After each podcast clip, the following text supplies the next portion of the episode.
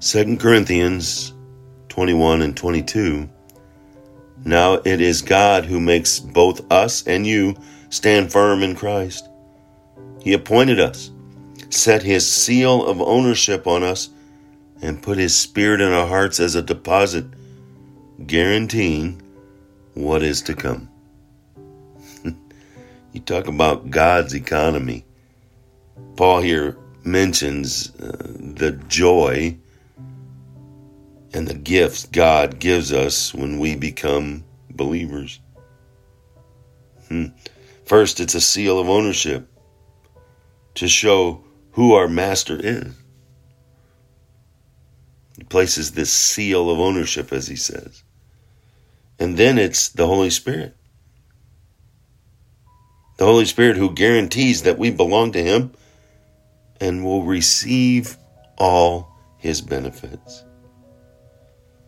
The Holy Spirit guarantees that salvation is ours now and that we will receive so much more when Christ returns. The great comfort and power the Holy Spirit gives in this life is yet just a foretaste or down payment, this deposit of the benefits of our eternal life in Christ's presence. The question becomes are you using, utilizing, feeling His benefits now?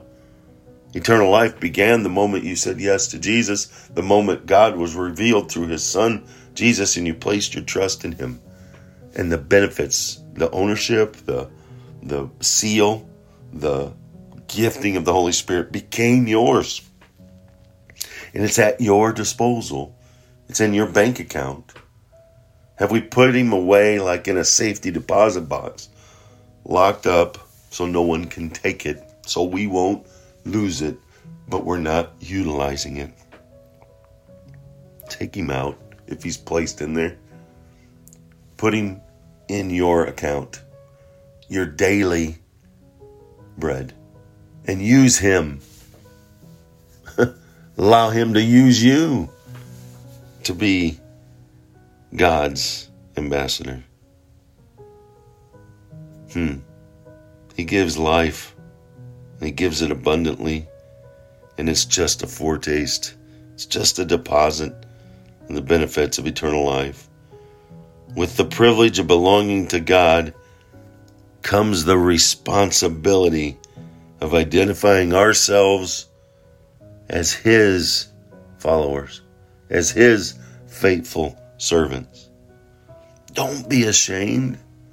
Don't place Him in that safety deposit box bring him forth, bring him forward, and place him at the forefront of your daily living so that others will know whose you are. Go out, make it a wonderful, God filled, Holy Spirit led life of following Him and Him using you to allow others to see, feel, and experience Him. He did it. Let's do it.